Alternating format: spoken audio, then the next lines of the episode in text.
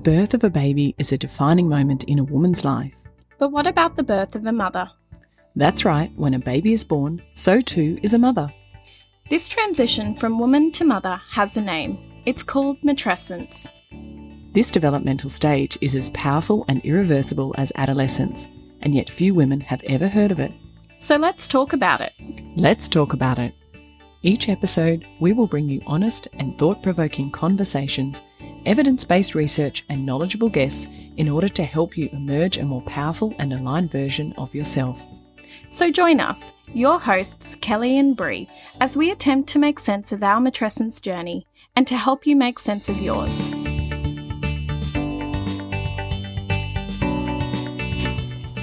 Good morning. This is Bree and Kelly back again for another podcast session. Uh, we have been on a break for a week or so, and the purpose of today is to get back on the horse and have some more of our really interesting discussions. And it's been a really great time of reflection about what do we want to talk about, what have we learned, and we're going to dive in today to a topic around breastfeeding. However, as always, we want to give you context about time and space and where we're at. So, Bree, why don't you give us a little summary about where you're at in your journey, and then we can loop that back to the discussion today. Yeah, so breastfeeding has been a really big part of my parenthood journey. Um, I'm not currently breastfeeding, being that I'm eight weeks pregnant and my little boy is now two and a half. Um, so I'm kind of on a break between breastfeeding, which is nice. Um, and I guess on a when talking about this podcast, we're kind of in a quite a transitional, transformational stage. We're still very much working out, you know, why we're here, what what we're about, and what we want to share with everybody. So, Kel and I have been having a lot of conversations this week about what direction feels good for us, um, and we haven't totally figured that out yet. But we're not going to be deterred by it. And in the meantime, we want to just keep putting our thoughts down and recording content, and we'll figure it out along the way. Mm. Because th- these conversations are coming from a position of we're not saying we're the authority, we're not saying this is right or wrong. We're actually wanting to open up topics that we know that there's a lot of information on, but we want people to make decisions that's right for them. And we hope through telling of some of our stories, our anecdotes, and what we have done research on, that might open up some fresh ideas for you. And you know, breastfeeding is a very wide topic so in some ways our personal experiences and our thoughts as you go into another phase of breastfeeding um, is a great conversation starter yeah, and I think that there is so much information out there on this topic. And I think some of our podcasts previously have been more educational, more informative, because I think we're really passionate about that, you know, researching and learning and gathering the information and reflecting on that. And I think that that's really important. But this is one topic where I think sometimes it can just help to share our experiences and the funny stories and the you know struggles along the way. And um, there's lots of funny ones. Kel shared with me um, some great graphic imagery of your breastfeeding journey. Um, and while that's quite in the past for you now, being that it's been what the best part of a decade for you. Really, yes. But it's still it's still fresh and it's still a part of your story, and uh, I'm looking forward to hearing what you have to share on that. Mm. And that, I mean, that in itself is one of those things. There's so much um, that is a, a, haze through motherhood, but funnily enough, there's some always some really vivid memories, and breastfeeding does uh, fill some of those. And, and I guess we kick this off with the concept of the things no one told me, because if you look on videos one of my, you know, probably to kick this off, one of my hilarious things that I often tell new mothers is they, one of the first things that you'll learn is they say, you know, make sure that they, you squeeze the nipple and it goes to the roof of the mouth. Or certainly that's what they told me a decade ago. Yeah. And I remember looking down and thinking, my nipple's bigger than the baby's head. How am I going to fit that inside of his mouth? Yeah. Because no one tells you that your nipples get really big and dark and, and puffy. Yes. so not only was I struggling to work out how to fit yeah. it inside of his mouth, I'm thinking it's bigger than his head. And I actually do have some photos where I'm like, look, see, see the size of the nipple, see the size of the baby's head. Yeah, you want me to put that in there? yes. And that's one of my earliest pregnancy symptoms. I actually said to my husband the other day, I'm like, look at them. Like it's their back. They're getting dark and puffy and it's very glamorous. Um, but yeah, you get plenty of advice along the way. And yet there's so much that no one tells you. And I'm like, why didn't anyone mention this? Like, am I the only one who's having this problem or things like that? So we've got plenty of things down. I wasn't able to compile just five or 10 short and sharp ones. We'll just see where it goes. I think the storytelling is more important than the list. And as with everything, the most important thing is that we, you have no idea what's going to happen to your body, honestly. So, what's the most important thing to say is it's going to change and it'll change in a way that's slightly different to the person next to you because there's so much of our body, you know, even the concept of things going dark, whether some people get the line on the belly, how mm. dark their nipples go, even the color of your vagina changes. That's another conversation, but it does. Yep. The point being that at least someone's saying to you, just be aware that your body will change. And for the most part, it's normal. And you know, there's always a situation where someone's going to have a change that isn't normal and needs to get assistance. I get that. But most of all, someone sitting you down and saying, it's okay when things start to change, it's okay. And who do you have to have that discussion with to make you feel that you're able to talk through things? And so breastfeeding has a lot of things surrounding the fact that ultimately what you're trying to do is transfer milk from your body into your baby yeah. to nourish it. And that's although that's what breastfeeding is, it doesn't at all capture the, the experience. Yes. Uh, yeah, absolutely. And I think that this is a conversation that is relevant to people who maybe choose to feed for a day, a week, a year. Um, we can obviously only share from our perspective. So I did feed my little boy for just over two years, um, but many of these changes are going to happen to you regardless of whether you choose to feed breast milk or formula, um, whether you feed for a week or a month or a year. Your body is going to go through these changes, and you're going to have to grapple with the emotions and feelings that come with that. Um, and I actually wrote an Instagram post on this. Uh, going back a couple of months, I think it was on World Breastfeeding Day. And just talking about what a struggle that was to shift between seeing my breasts as something that was that were for men's pleasure to for a baby's nourishment. And I was only 22 when I had my little boy, so I very much felt like I was, you know, in my sexual prime. Like that was a, a good time for me. And um, it was a real struggle to make that shift. And it didn't just happen naturally without any apprehension. So, um, there is a lot of complex emotions that comes with the choice to breastfeed or not breastfeed. yeah, and th- there's so many important points in what you said there because even if your choice is that not to breastfeed, for, yeah.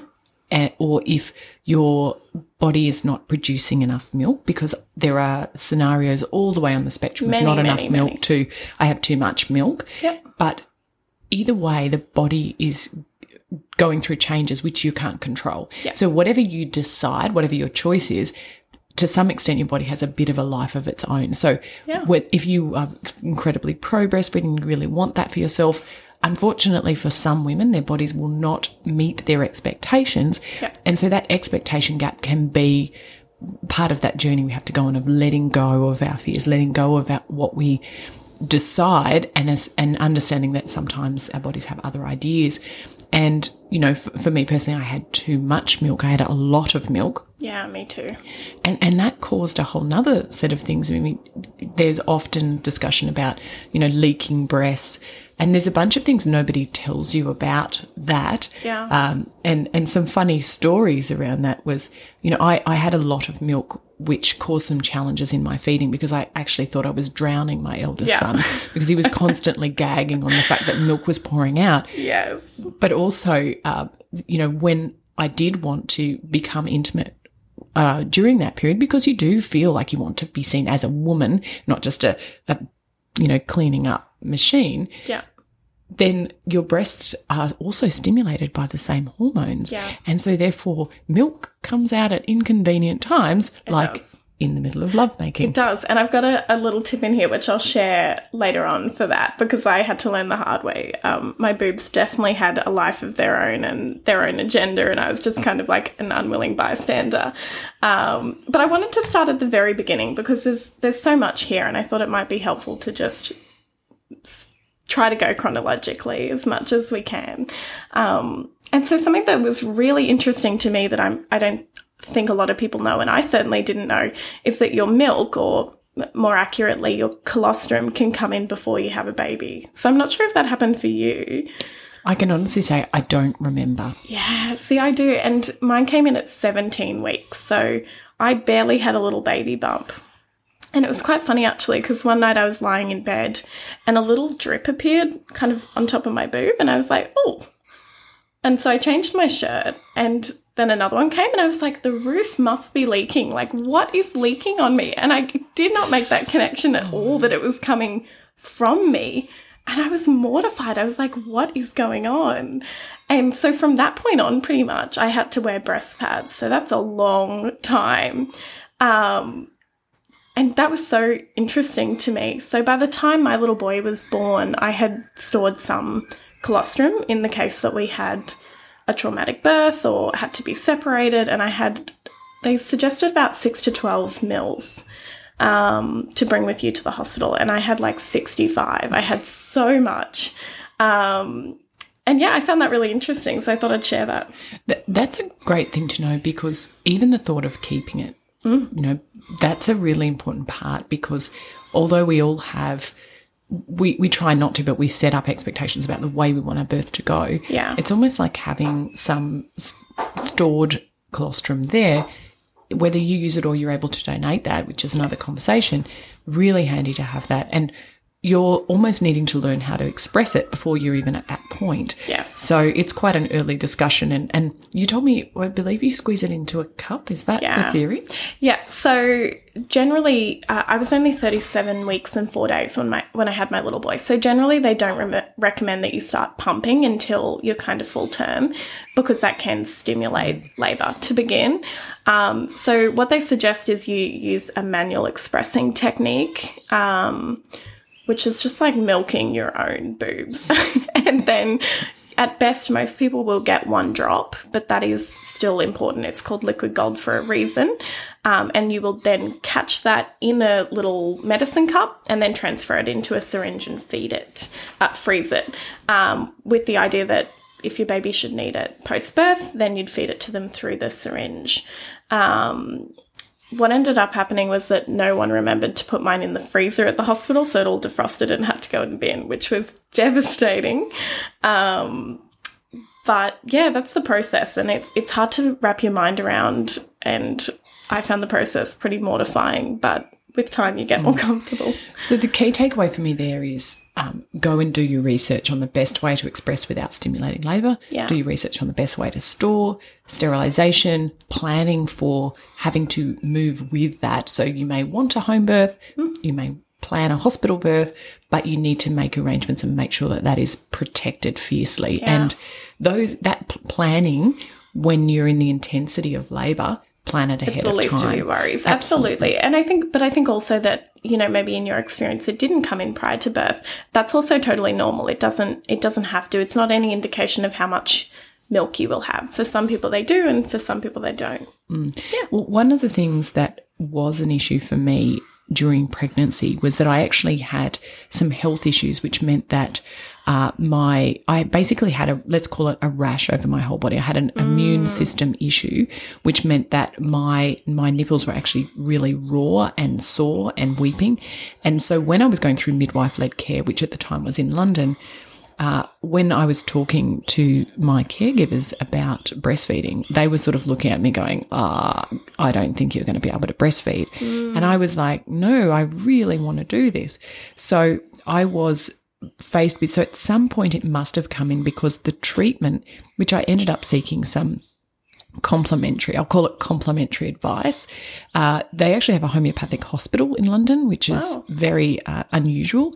And whatever your feelings are on homeopathy, for me, the care that I received there and the acknowledgement was outstanding. And one of the things that she did say to me is as soon as your breasts start to leak, rub it into the skin around your mm. nipples.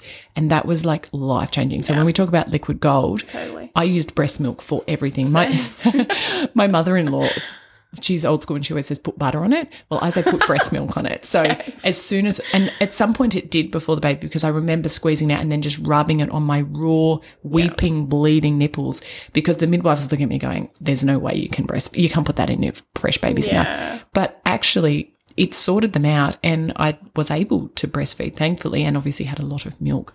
And I wish I'd have known more about donation at that time because hmm. I probably would have done it. I because I literally just I would I had big material breast pads and that's I mean, do your own research. You can buy disposable breast pads and that that's fine. They're very, very convenient, but you have no idea how many you're going to go through. Let me just tell you that if you have a lot of milk, if you don't, no problem. But if you are someone who has a lot of milk, invest early and get some decent, thick. Yeah.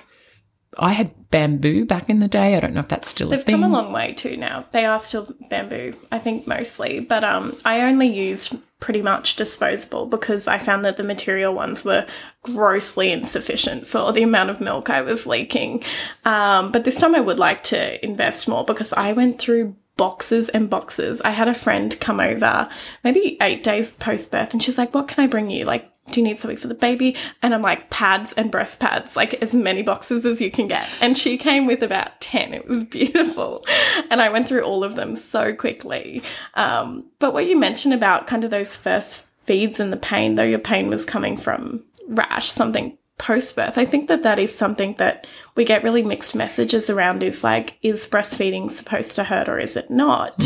And what I'd been told is that it's not meant to hurt. If you're doing it right, it won't hurt. But then it did. It hurt so much. And within 24 hours, my nipples were raw and chafed and cracked and bleeding. And it sounds horrific and it feels horrific at the time, but it does pass. And my midwife beautifully said to me, she's like, Of course it's going to hurt. When in the past have you had someone suck on your nipples for 24 hours straight in a day? Mm. And I was like, Oh, that's so true. And I think once I accepted that, okay, this is normal and it will pass, I didn't beat myself up about, you know, maybe I'm doing it wrong. Maybe he's not latching right. Maybe, and I was just getting so flustered. So I mm-hmm. think that normalizing that it will hurt potentially, but that it also does pass um, can be really helpful. Yeah, we don't want to oversimplify it, but it's almost like initially you're having a repetitive strain injury on, a, ni- on your nipple. You've and there's no from- time to heal. Like they want to feed every 10 minutes. You can't just like take a day off. Hmm. Yeah. Yeah, so the skin is adjusting, and it is a very sensitive area. Hmm. And there's a whole lot of um, sort of physiological stimulation that occurs. So it's not just the nipple area, but um, I don't know about you, but I found my entire breast would ache and Hmm. pulse. And you obviously, there's a letdown process that occurs, and we're not going to give any, uh, you know, advice here. We say look into it.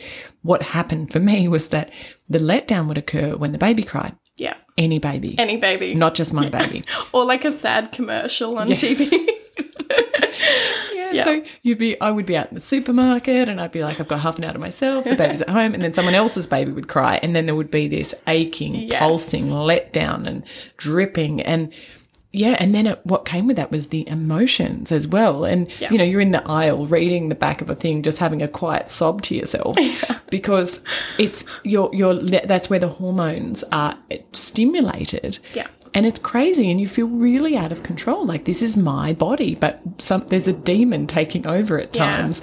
Um, and I think just learning to live with those emotions and, Yeah, and accept them and, and surrender and enjoy. Totally. And I don't know if you know this, but do you know that if you push your palm into your nipple, that it will stop your milk leaking? No.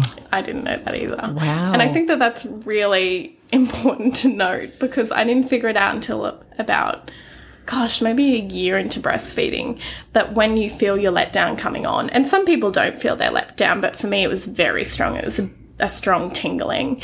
Um, if you just push your palm into your breast or anything else, I'm, I'm hand signaling it I here. feel like we need an Instagram post on the on the palm. Yeah, um, it actually stops your milk coming out, which is awesome and would have saved me so many wet t-shirts back in the day if I'd known. Yeah. And so, would- does that also because one of the challenges that I had was because I had a lot of milk and I was, in order to slow down my milk supply, I went through a phase which I had to repeat. It took me a long time to get this right, Yeah. where I would feed off one breast for 24 hours. So, I, mm, I wish I'd taken more photos. So, the, I went to something called the La Leche League. Again, Yeah. very lucky to have my first child in London 12 years ago, quite progressive. I went to the La Leche League. They had a look at the way I was feeding, they had a look at the situation, they took my history, and they said, we actually think your body is overstimulated, probably because you're doing the new mother thing and putting the baby latching all the time. So I'm overstimulating the milk production. So she said, let's try a few things. And one of them was feed off one breast for 24 hours until it's dead empty Yeah. and then swap, and then your body will start to readjust. So, uh, if anyone's uh, had the porn star boob effect with the giant balloon shiny ones, if you can imagine one giant shiny balloon and one very deflated balloon is what happens towards the end of 24 hours. One that's uh, empty and saggy, and the other one which is quite um, overfull and shiny. So, and then I would swap sides, and that actually would then bring slow down my milk supply for a little while and then I would often have to repeat that. And I know a lot more now than I did then so I was quite possibly my own worst enemy in in that overstimulation but I had no idea about the palm. And I wonder if that would have helped to at certain times for me to say to my body no actually this isn't the time to stimulate slow down And I think that it, it is so much trial and error. And I think that if you're struggling, definitely seek out um, a lactation consultant, which is probably what you would have seen, because they are invaluable. They are incredible. And we can actually, in, in Brisbane at least, you can go to Child Health Services um, and see one for free. So that's an awesome option. Uh, for me, I had much the same issue in that I had so much mel- milk, and then I compounded that by also expressing. Um, so, from my understanding, your milk tends to settle down about six weeks um, post birth. That's when your body figures out how much milk it needs to feed your baby. But if you're stimulating that more frequently, then it's going to think that you need more. So I started pumping um, about eight days post birth, um, and that's a whole nother subject, which I do want to talk about, but we'll stay here for a second. Um, and so I had so much milk. I had so much milk. And if I had to describe the postpartum period in one word, it would be wet. I was just wet all the time. I felt like I was leaking from every area of my body. I was, no one had told me about night sweats. I don't know if you got that, but I yes was drenched in sweat every night, which wasn't helped by the fact that it was it was the middle of summer, but also just wet all the time. I'd leak through my breast pads. I'd put double breast pads in and leak through those, and I'd wake up in a puddle. Um, especially if your baby slept an abnormally long stretch at night suddenly. Um, and so what I would do would be I would feel my letdown coming. So I'd, they would give you the advice to let the baby suckle and they'll stimulate let down and then start feeding. Whereas if I even thought about my baby, my boobs started spraying milk out. So I'd be like, quick, bring me the baby. It's coming. I'd like rush him onto my boob. And he was such a spewy baby. And I think it's because he was just getting milk pumped into his mouth. He wasn't working for it at all. It was just being forced down there. So eventually, what I started doing was waiting for my letdown to pass, and I'd just catch it in a towel, hmm. and that would get off the intensity and a lot of my fore milk, and then I'd latch him on, and he'd get kind of the good stuff. Um, but it was so so much trial and error, and I don't know the solution, but just be prepared to be wet and have spare t-shirts on hand. Yes, and th- that's the important message is that we we're not actually coming with answers here. We're trying to give you some stories that have occurred to us, and there will be stories at the other end of the spectrum uh, with women who really want a lot of milk and it's not there. And there are a whole bunch of other tools and tips and tricks about how um, to to assist in that, but.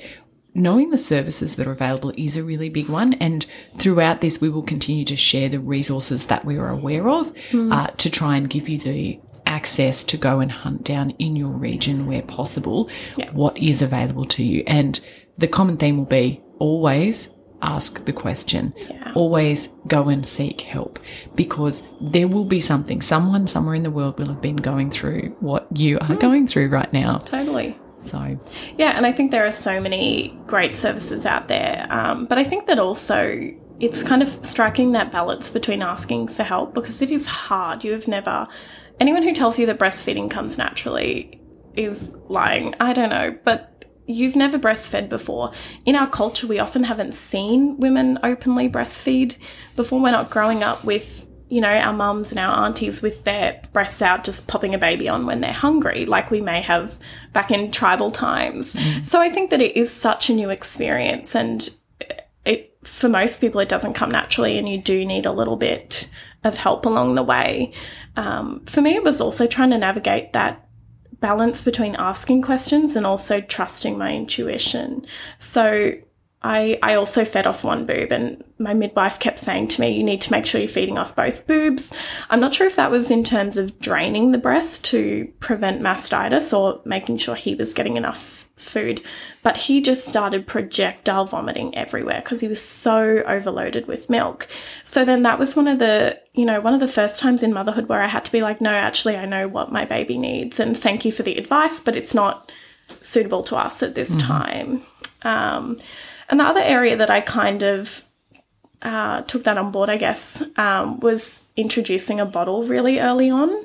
Um, so we did that at about eight days old. Mm-hmm.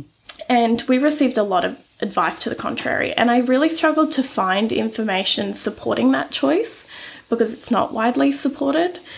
And everyone I spoke to told me that I'd create nipple confusion, he'd start to refuse the breast because it was easier to get it from the bottle, uh, all those kind of things. And whenever I asked the midwife for advice and support, she'd just be like, No, you can't do that. That's not a good option. And I was like, But I'm going to do it. And so I need some advice you know, yes. where can I get it? And she's like, it's not a good idea. and so then I kind of just had to trial and error. But we decided to introduce the bottle, um, I think, after reading a book by midwife Cath. It's called The First Six Weeks. It's a great book. And the idea for us was that then my husband could do a feed at night and that if we introduced it early, he'd get used to taking a bottle. And that was really important to me because I really struggled with the idea of feeling depended on mm-hmm. completely.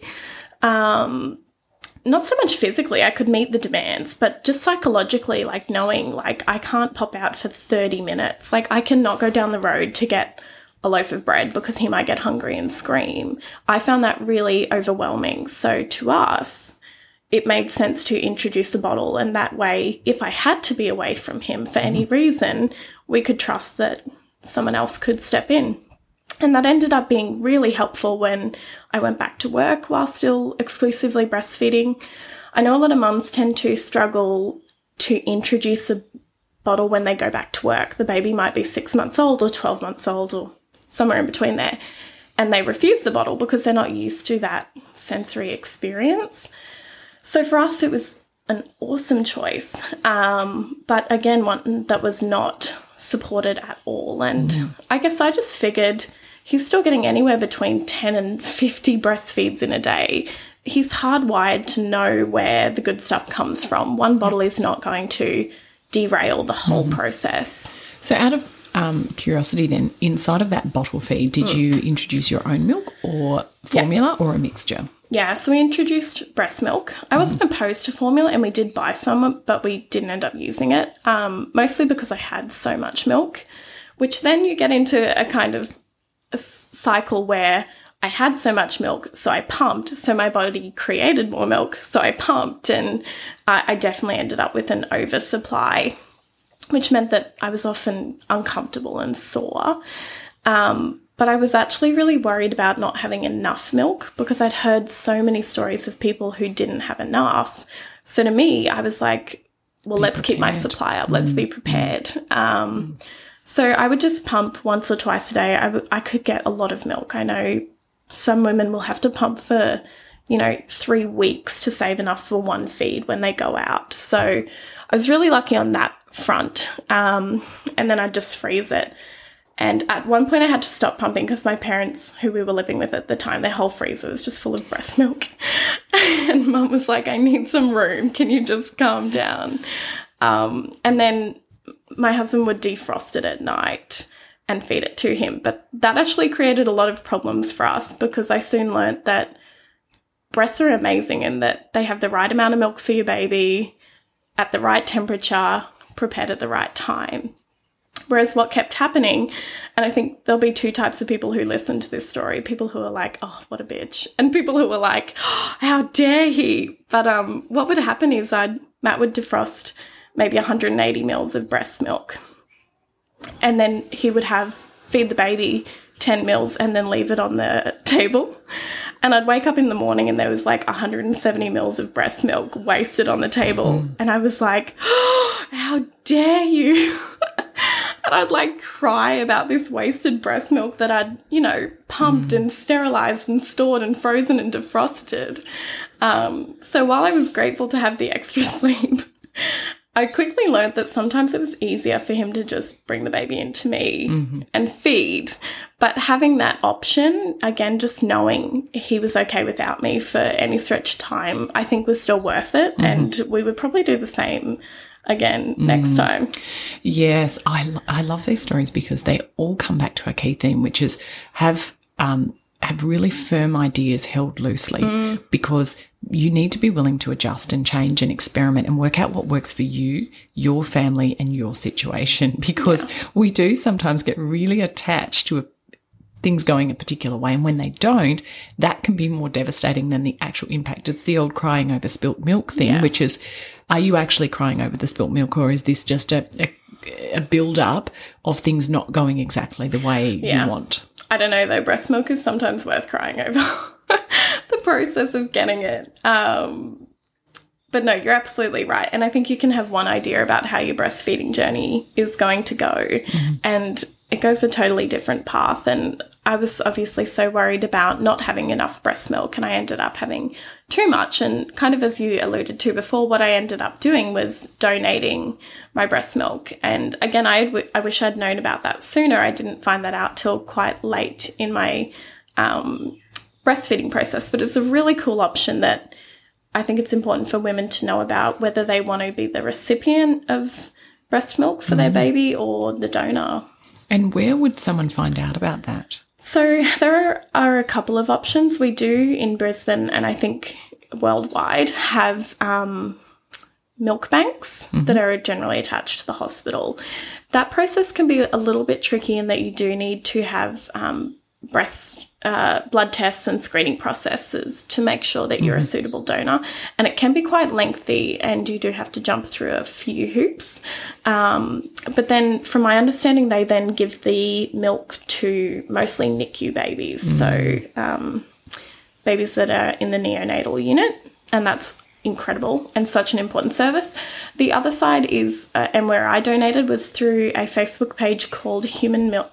Milk for human babies. So it is unregulated. So you make that choice, and it works on a on a trust system of disclosure. Um, and that's for some people, and it's not for others. Um, but yeah, so I, I shared that I was this old. I was a non-smoker. I didn't drink alcohol while breastfeeding. Um, I hadn't been on any prescription or otherwise drugs. Um, and then you advertise how much milk you have available, and people will say, I need it for this reason, or I'm interested. Um, so I en- ended up donating to, I think, two mums. One who had had a mastectomy and couldn't feed her baby, and she, her baby also had um, medical issues. And so that felt incredible to be able to donate to her. Um, and another lady who I can't remember their story, but obviously everyone's Yeah. desire to feed their baby breast milk is different and equally valid. Um, and then down the track, I also donated to my sister's baby, my niece, when she she was born at 32 weeks and ended up in the neonatal unit. Um, and while she waited for her milk to come in, following a pretty emergency cesarean, um, I provided milk for her. So was cool. It was a really cool experience. That's an amazing experience to be able to give that um, to someone who genuinely wants and needs it. Yeah. One thing this brings me back to is throughout our conversations, what you'll start to learn about our different personalities is that Bree is very much the research arm of the team. So if there is anything that she's curious about, she will go and dive into the research very deeply. And so if most of the time we will tell a lot of personal stories, if she does refer to something, it's because she has done the reading and research. But our caveat is always please do your own research. What we're trying to do is bring things to the surface about sometimes we don't know what we don't know. And so making sure that people understand what is available to them. So I really enjoy the fact that when you come to me and say, I've been looking into this, I know how deeply you're going into that. So um, very much appreciate that. And with us now both in parallel journeys, me training to be a doula and you training to be a midwife, and for very different reasons, but we're learning as we go. These conversations are part opening up ideas and part telling stories. Uh, but I have not actually heard that breast story before, the breast milk story. So that was fantastic. Mm. Thank you. I think you're right. And I think that um, it is important to mix educational and informative with storytelling. Um, but you're right. I do. I do love diving into the research. But at the same time, we are still on our own journey and we can only talk to our experience. I don't know what it's like to try to breastfeed following a traumatic birth or to have insufficient breast milk and what the emotional journey of that must be, or a baby with a tongue tie or latch problems. You know, we can't speak to that experience. Mm-hmm. We can only share our own. Um, yeah. So, in terms of jumping into the actual feeding process, we've mm. talked a little bit about the fact that it, it can hurt and that's not bad or wrong. It's the part of the learning process. It's learning a new skill. And when we learn new things, it is hard. And although there is a very natural part that your body has the ability to produce milk, as you mentioned, I mean, traditionally we would have a tribe. Let's, a tribe is a very broad term. Yeah. But there would be a process of handing down the stories and the knowledge and the process from generation to generation. And that process is not necessarily in place in modern society. The question for you to ask yourself is who is my tribe? Who yeah. do I have to learn from? And if that is not naturally around you, then that might be something you want to think about is who am I going to for advice?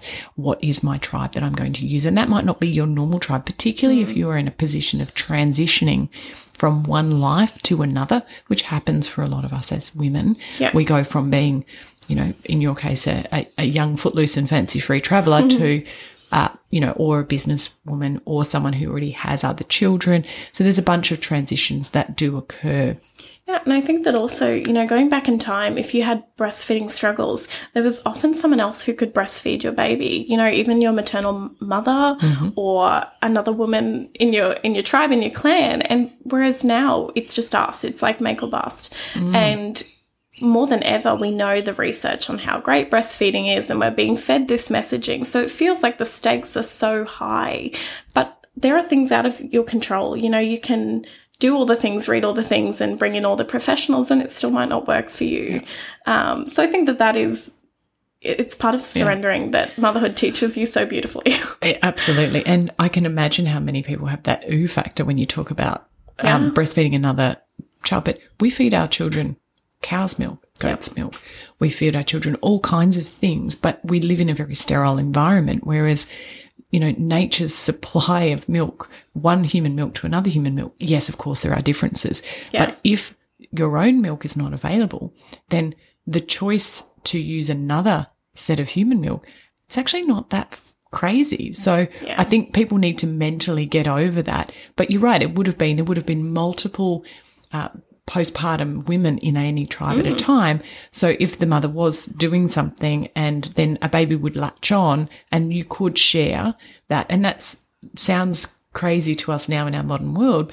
But in fact, you have this milk supply there, which um, is available. Yeah, and I think you touch on a really important thing is that like our ideas and our expectations and norms and understanding of breastfeeding are changing so rapidly. So when you're talking about linking in with your tribe and consulting them, you need to make sure you're asking the right people because you know going back a generation or two, um, I'm thinking my grandparents' generation. Formula became really popular, and that was a really widely used and supported option. So I know my my grandma had a terrible experience with breastfeeding. Um, and is very pro formula. So if I'm going to her for advice, then I need to be prepared to hear that side and to potentially not be supported if I'm looking for, you know, encouraging mm-hmm. breastfeeding advice and support. Um, and I don't know enough about my mum's breastfeeding journey, but I, I do know she fed for what was considered an extended period of a year, um, which is is not extended, but in her days it mm-hmm. was. Mm-hmm. Um, in her days, she's only fifty; she's not that old. Um, but that's the thing; these mm. things are changing so quickly. And she talks about my dad asking her, like, "Oh, when are you going to stop feeding?" And she's like, "When it stops working for me, but right now it's great, so bugger off." and you know, so we're shifting mm. so quickly, and it's hard to keep up with the resource, the research and the changes, mm. and mm-hmm. um, Yeah, so you've got to be careful and selective where you're getting your advice and information. I think. Oh, definitely. That's such an interesting point because um, my mother was had babies in the seventies, the mid seventies, seventy five, and I'm seventy seven. And I remember she, her talking a lot about having a really tough time with my brother. Mm. So when I was born, I did not even get a look in. She was like, take the baby away and Same give it the bottle. Yeah. Exactly. So there was but that was also the era of TV dinners had mm. come about. You know, frozen meals were in, and it was all about the convenience. And yeah. so I'm, you know, we talk about your research arm. I probably realize as I get older, I've got a bit of a rebellious streak in me, and I probably am a bit of a line stepper. Yeah, I can't quite pinpoint where I got my ideas from, but I very much when it came to breastfeeding, I was like, I'm doing whatever's right for me. And that meant that I made a lot of mistakes because there's some advice I probably should have listened to. But that did include the fact that I was a went back to work after six weeks with a baby in the financial district of London, which was really confronting for my work colleagues because I would turn up to the office with the baby asleep in the pram, park it in the corner and go to work. Yeah. And and pe- and to be fair, can I just say this was not a good choice. Okay, it is what I did. It's not what I recommend. Yeah. And I learned a lot with my second child, but I was in a very probably needed someone to put their hand on me and say you need to slow down and take a step down. Yeah. And in the end, I did. And were um, you working in a male dominated workplace or was it a pretty, pretty good mix? No, very much male dominated. I am from the IT industry, um, IT engineering. Uh, I can only, I can't even remember a female that I worked with in that instance. Our stats now. That was probably very confronting for, for the men. yes. Yeah, very much so. And so there was this element of, uh, that we're trying I'm trying to have a meeting and they're very distracted obviously completely reasonably by the fact that there's a baby in the corner.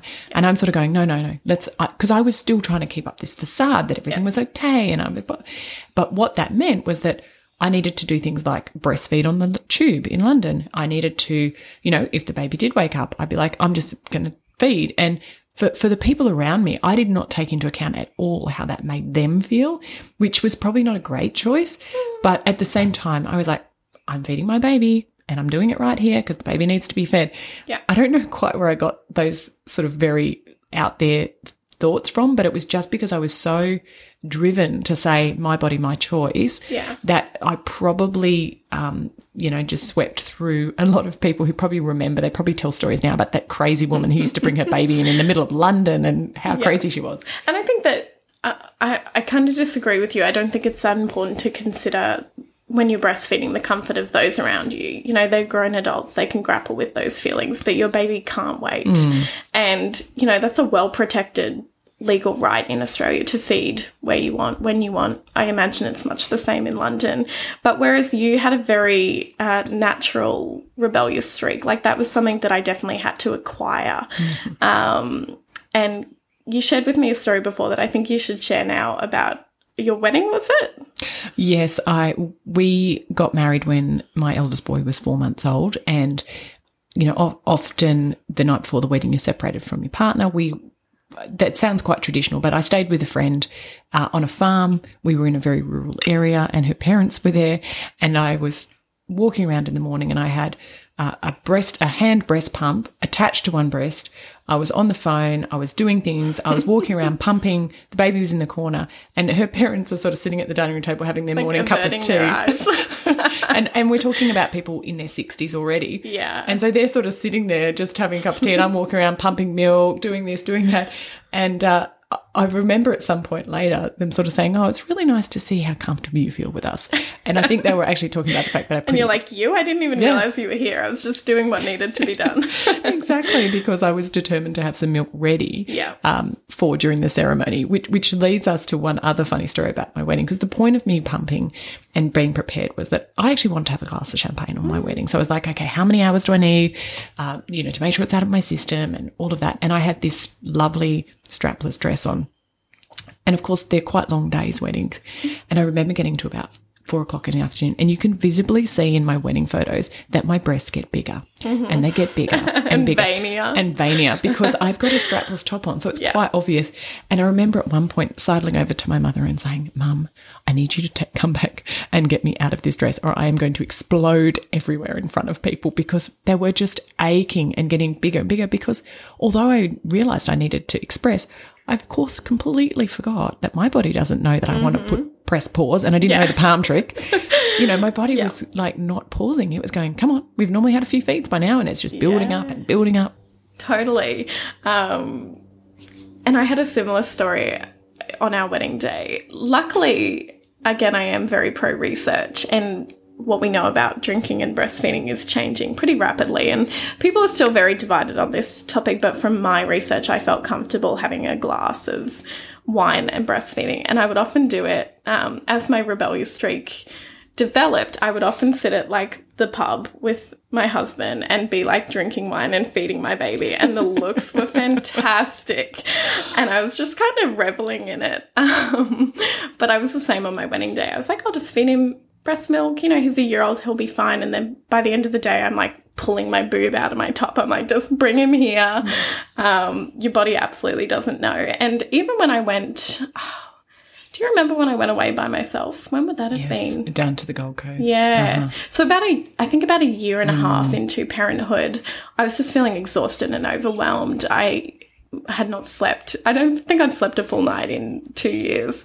And so I announced to my husband that I was going away for a night and he'd just have to manage without me. And luckily he was incredibly supportive. Um, and I had an event down in New South Wales. So timed it around then. And being that I'd been breastfeeding for a year and a half and he wasn't feeding that often, it didn't even occur to me to take a pump. And then I got kind of like 12, 24 hours into my stay and I was in so much pain and I had no pump. I didn't know where to get one locally. And I had actually never learnt to hand express at all. And so instead of like sitting with my feet up drinking wine, I was like over the bathroom sink, like milking my boob, trying to get some relief. And then when I finally went to the event the other day, uh, the next day, the host of the event hugged me and I was like, oh, just like whimpering. So, you know, you can have an agenda about what's going to happen, and sometimes your boobs are just like, absolutely not. That's so true. That's Yeah. so true. I remember just being worried about you driving down there because I knew how tired you were. You're like, are you okay? Have Yeah. you arrived? yes, absolutely. And uh, as we were talking about prior to this, I started off breastfeeding incredibly. I, I did it very discreetly with the towel over my shoulder, and I'd take myself into another room. And pretty soon I figured out that that was just not realistic for me at all. I totally respect women's right to cover up if that's what makes them feel comfortable. But I hated feeling as if that I had to, as if it was enforced upon me.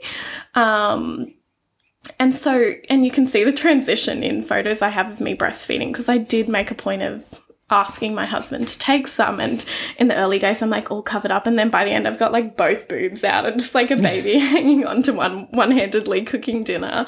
Um, and I shared the story with you before, but I think it's worth sharing that um, quite early on, maybe in the first 12 weeks, I was breastfeeding at my father in law's house. Uh, and it was February, it was stinking hot, and I couldn't get him to latch on. And I was on the verge of tears. He was screaming. We were, you know, under a, um, a cloth. And I was mindful that you know, my father in law is in his 60s and of that generation and didn't want to offend anyone. And um, my sister in law came up to me and she just said so gently and beautifully, like, you do what you need to feed, to feed this baby. Don't worry about anyone else here. Just do what you've got to do. Like, we don't mind. And it made me so emotional, and it still does because it was just like the reminder I needed coming from someone else, like, this is not working. We can see you're struggling. Just do what you need to do. And um, that was a real pivotal moment for me because I was like, I can't continue to, you know, make things hard for myself and my baby. Like, it's already hard enough for the comfort of others in the room. They just need to mm-hmm. deal with it. And mm-hmm. I just need to do what I mm-hmm. need to do to feed this baby. Yeah. And, and that's a form of um, everyday advocacy mm. and just knowing when it's time to just have a gentle word with someone. And okay, not everyone's ready for it. I know one of my favorite things is I will often see a mother in a supermarket or in a supermarket car park juggling with a newborn and a toddler. Yeah. And I will often just go over and say, Can I help? Yeah. Can I put your shopping in the car? You know, it's not like, do you want me to hold the baby because I don't know this person, but can I help? And sometimes they say yes, and sometimes they say no, thanks, I'm fine. But I'm sure the fact that someone even noticed that they were trying to do multiple everything. things is the point because that's all I wanted is sometimes is to notice. Absolutely. And my sister in law, you know, which I think add, added to the moment, ha- doesn't have kids. She's never breastfed. I don't believe she wants kids. And so that felt so powerful to me. And another story um, when I was shopping one day, I'd gone out, I think, for the first time by myself, and he was screaming and screaming. And I had already got all my shopping, and I was like, I need to put it through. Like, what am I going to do? Abandon my trolley, and then I'll have to come back and do it. And a lady came up to me and said, I'm going to push your trolley, and then I'm going to put my put your groceries through for you. You do what you need to do. Just focus on the baby. I've got this. And she's like, I've got five kids. I'm a midwife. I get it. And I just cried and cried and cried. and it wasn't even the practical help. It was just that, like, female to female, like, mm. we get it. We've been there. You're not in this alone. And it's so easy to just see someone struggling and be like, mm. oh, that sounds tough. But to mm. take that next step and um, actually offer help, even if someone declines, and mm-hmm. I always try to. And I'd say probably nine out of 10 times people decline because it's kind of our default. No, no, it's fine. Um, but I do hope that even the offer just like makes people feel that little bit more supported. I like the way she said this is, she kind of talk, talked you through like, this is what I'm going to do. Yeah. And not asking you because you probably would have gone, no, I'm I fine. I would have. But she kind of noticed and Yeah. she was, had that calmness about it to go, I'm going to do this. Yeah. And if you tell me to stop, I'll stop, but I'm just going to do it. And, that helped. It was like that maternal. Like she was like swooping in and she's like, this is how it's going to go. And didn't give me the room to go, like, oh no, she had her hands full. She had five kids with her. Like she did not need to be taking on any responsibility. But it would have been so easy for me to say no if she had said, um, how can I help? Because at that point I was like, I don't fucking know. I've got no idea. Um, but yeah, it was it was such a nice moment, and I think those moments stick with you. You know, two years down the track, ten years down the track, they just stay with you. And you should always remember those because there'll be other situations where people act in a really awkward way Yeah. that it's not about you, it's about them and that their reaction. So you hang on to those really positive moments and pay it forward. I think so. And this one's not breastfeeding related, but while we're in a sharing mood, the other one that comes to mind is um, from Mum's Group. We'd met at a cafe and it had been so traumatic because I had one of those babies that screamed in the car constantly for seemingly no reason. So by the time I got to Mum's Group, we were both like sweating and in tears and I just wanted to go home. But I loved being there. So I was like, just get there, just get there. Um, I tried all the things like noise cancelling headphones and loud music for me to cope. And that was after trying all the things to help him cope, of course. Um, and then at coffee, he was just crying and crying, and I was dropping things, and I knocked something over, and I couldn't settle him. And one of the other mums just said to me, No one is judging you. Do what you need to do. Take a moment if you need, but it's okay. Don't worry about anyone else. Because I was thinking, oh gosh, where, you know, people are trying to have a peaceful coffee and my baby's just screaming and blah, blah, blah. And she was just like, you're fine. Do what you need to do. And um, I've mentioned this to her. I mentioned it to her um, down the track a couple of months or a year later, and she was like, "Oh, I don't even remember that." and I was like, "What?" It was such a powerful moment for me. And she's like, "I just told you the truth," and I was like, "But I needed to hear it so desperately in that moment." Yeah, Yeah. oh, that's that is a great story. There's nothing like to be grounding, like going to a mums Mm. and bubs movie cinema and noticing that everyone's in the same boat, or, Yeah. or, or one of those experiences. But sometimes we need reminding. We do de- Mm. definitely need reminding. Definitely. So jumping back to the breastfeeding, because we there is so much in this, and we don't want to try and cover everything. Yeah. But I'd like to leave it with one little suggestion, I guess, around being prepared. And let's let's come back to some other things around it. But one of the things I always remember is being ready when you sit down to breastfeed or if you're mm. standing up, you know, what do you need to have with you and having that little kit bag ready to go? Because it, this came about from a conversation of I wasn't thirsty and then I sat down and all of a sudden, oh, I need a drink. And mm. that frustration of forgetting things. Yeah, absolutely. And there's the logistical things um, that you don't think about. Like, okay, I'm going to be sitting here for 40 minutes. It would probably be handy to get a snack, to have my phone handy, to get the TV remote. And once you're a pro breastfeeder, once you've been doing it for a while, you can just move around. But in those early days, you need not two hands, you need like three to four hands to get the correct position and the correct latch. And I would sit down and then be like, oh, damn it, I've forgotten this and this. And I was constantly calling out to my husband, like, hey, can you maybe just go get me this and that? Um, and the one that I remember the most vividly was water. And I know, I don't understand it, but I know this is a physiological thing that because your breast milk is largely made up of water, that when the baby latches, it triggers, you know, this desire to drink. And I'd sit down, he I wouldn't grab a water bottle, but as soon as he started feeding, I was like, my mouth was a desert. I was the thirstiest person on earth. I'm like, bring me water. and he was like, why don't you just get it before you sit down? And I'm like, I wasn't thirsty three minutes ago, mm-hmm. but now I'm dying. Like, mm-hmm. hurry up. Mm-hmm. Yeah, absolutely. So I think that we can go into more detail on that later. But again, the question would be I'm sure there's lots of amazing resources out there of get together the list of things that you think you'll need. Yeah. Get a little bag, a like a Caddy. little caddy. Yeah. Put the stuff in it, call it the breastfeeding caddy, have some fun with it, add things, take things, you know, leave yourself little notes, a pen and paper. Yeah. And that's what I ended up doing. And it was fantastic. And it, mostly it was just like towels because of leaking, but it was like towels and breast pads and snacks, like not healthy snacks, literally, because that's not what you want to eat while you're breastfeeding and sleep deprived, like chocolate. Um, and having that handy, although sometimes I forgot to actually grab the caddy, but um, when I did, it was super handy. So I'd strongly recommend that. Uh, either to get for yourself or if you need a gift for someone, that would be fantastic. Nice. I like that. Excellent. So I think we might wrap up today because we can continue to go on forever on it. Um, let's, I'd like to do a little teaser though and say we didn't get to talking about sex and breastfeeding. Yes. Okay. And I think that's a really, um, we're going to have some fun with it, but there are some stories and fun in that. So let's come back and talk about that one another time because it's an important part. You can't have a baby without sex. And afterwards, it's, there's some things to chat about there. For sure. And I think that can definitely be a whole episode in itself. So we'll save that one. It's going to be a good one. let's do that. As always, thank you for listening. We will give you the resources that we talk about um, in the links. Absolutely. Thanks for joining us for today's conversation. If you want to hear more like this, don't forget to hit subscribe so you don't miss an episode. If you'd like to know more about anything we talked about or you heard on the podcast today, check out our website www.birthofamother.com.au.